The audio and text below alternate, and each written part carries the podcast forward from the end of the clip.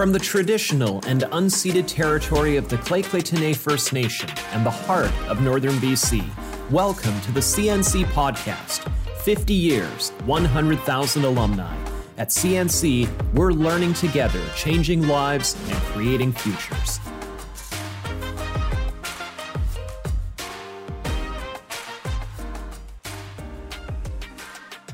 Welcome to the CNC Podcast. I'm Mark Cargilotto.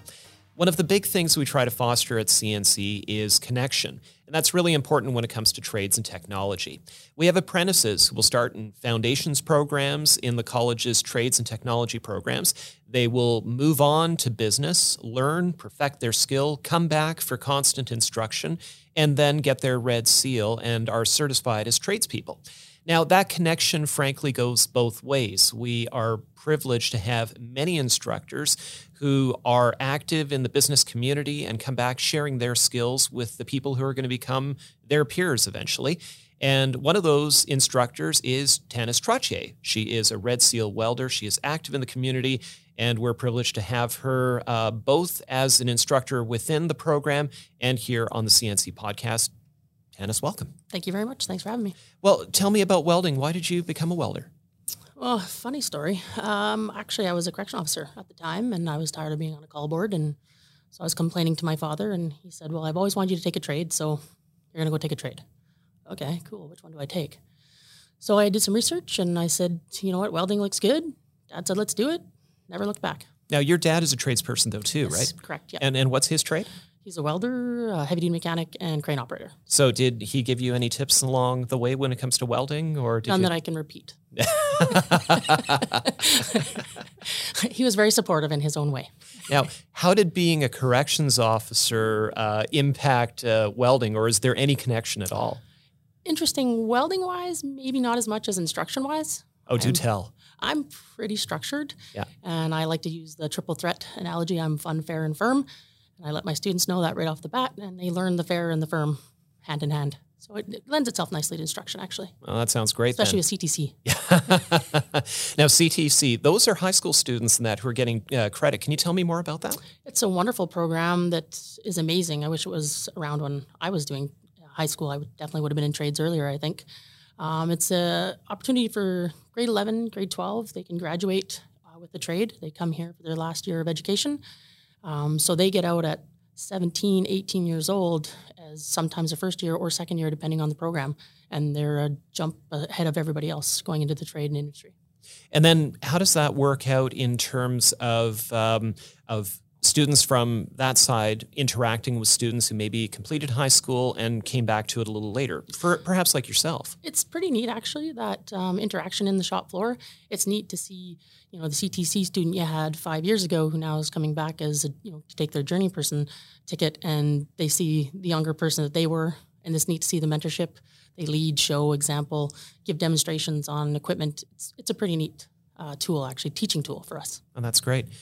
Why welding? What ultimately attracted you to it, and why do you recommend that people go into it?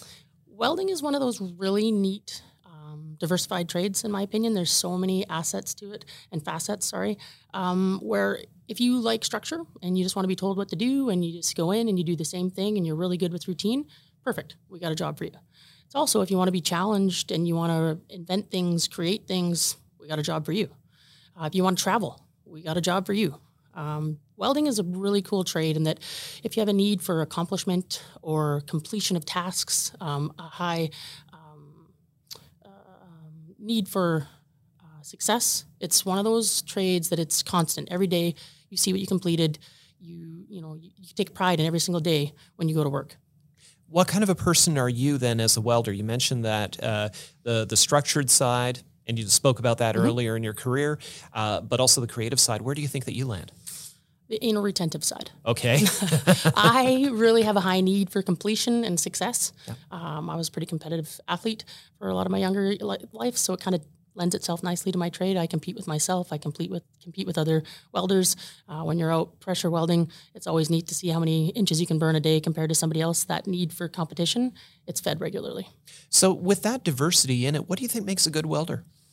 Um, high attention to detail, um, hand-eye control. You know, pretty good high hand hand eye dexterity.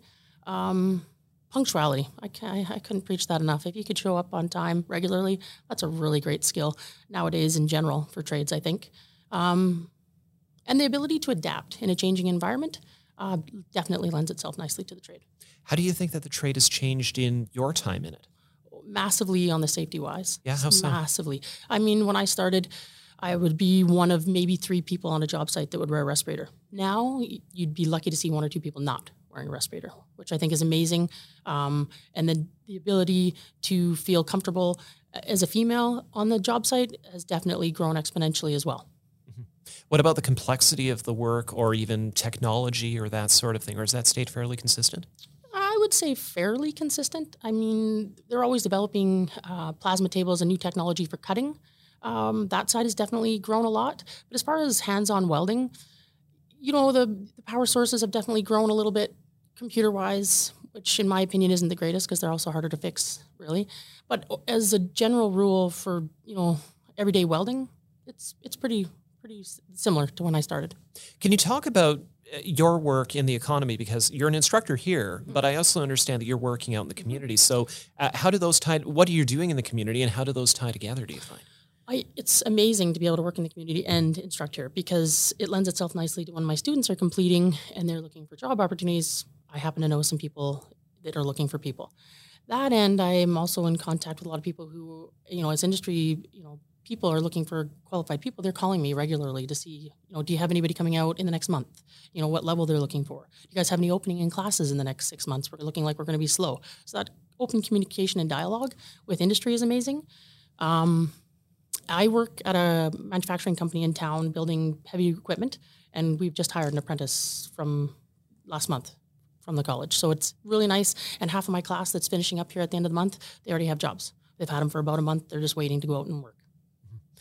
How do you find that uh, a, an apprentice changes over time when they say first go into the workplace, and you might encounter them there, and then over time as they're getting closer to having that their uh, their journey person designation? As a general rule, maturity, yeah, um, and just an awareness that maybe they didn't know as much as they thought they did when they first started. And as they get older and mature, they really do develop and hone those skills. And as they do, they become a lot more humble generally. And it's really neat when they come back, like you brought up earlier, to watch them interact with that younger person who maybe is a little bit more on the I know it all side. And just to watch that mentorship of that is, it's pretty neat. What do you recommend to young people when they might be thinking about a trade, whether it's welding or something else altogether? What what hundred percent come in. They have this wonderful wonderful um, opportunity here at the college. You can take a trade for a day. Come in, talk to recruiting. Come try them out. Try them all out. Um, the only way you know is if you come in and experience it. To read it, it's way different than experiencing it. Now, I understand that you also have welding simulators, though. Uh, can you tell me a little bit about those? Those are kind of a neat thing for younger people who, you know, you're worried about the safety aspect. You know, you don't want it to be too loud or too hot or burning or anything like that. It's, in my opinion, a little bit like a video game. Uh, you can learn how to weld via a computer screen, and you have a handheld uh, controller, and you're just running uh, artificial beads via a computer screen. It's, it's pretty neat. Yeah. Now, you're a woman in a trade that my understanding is typically more than 90% men. Mm-hmm. Uh, my question is how have you found it working in that kind of environment? And also, what would you recommend to young women who might be considering welding? I have had an amazing career and worked with amazing, amazing men and women. I have definitely noticed an increase in female representation in the trade for sure in the last five years plus. Um, what I would recommend is keep an open mind and uh, be the change you want to see.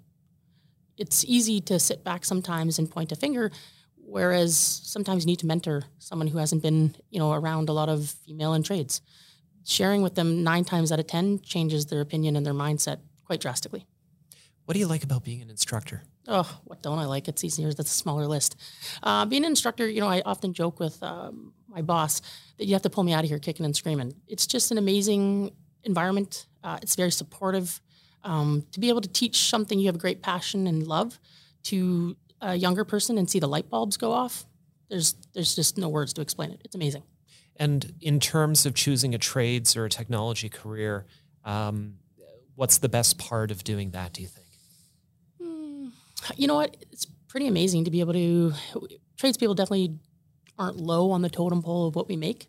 Uh, it's pretty neat to be able to make that kind of money and see the world, travel the world. I've been all over from China to Australia to been all over um, and was paid and working. And, you know, it's it's one of those unique uh, things that you not every job has that ability you know, you piqued my curiosity there. Tell me about China. What were you doing there? And uh, I was doing quality control inspection. Actually, I was running a company uh, out of Calgary, and we were ordering uh, equipment out of China. So I had to go and inspect in Shanghai their uh, shops and make sure they were up to our code and our standards to be able to then put a Canadian sticker on it when it came through inspection. Um, what was it like? Uh, it was busy. It was very, very busy. I wasn't quite used to that, and the time change and the jet lag. I was only there for seven days so it felt like 20 by the time I got home, um, but fun, super cool. I was younger, so it was it was a really cool experience. Oh, that sounds terrific, especially yep. uh, that the career can be local or it can be global. And, as big as you want. Yeah, that's great. Tanis, thank you very much. Thanks for having me. Appreciate it. For more about CNC's programs, visit our website, cnc.bc.ca. Thank you to Taryn Johnson and Dustin Ruth for producing the CNC podcast. We welcome your comments and ideas for episodes. Please contact us at communications at cnc.bc.ca. Thanks for listening to the CNC podcast and have a great day.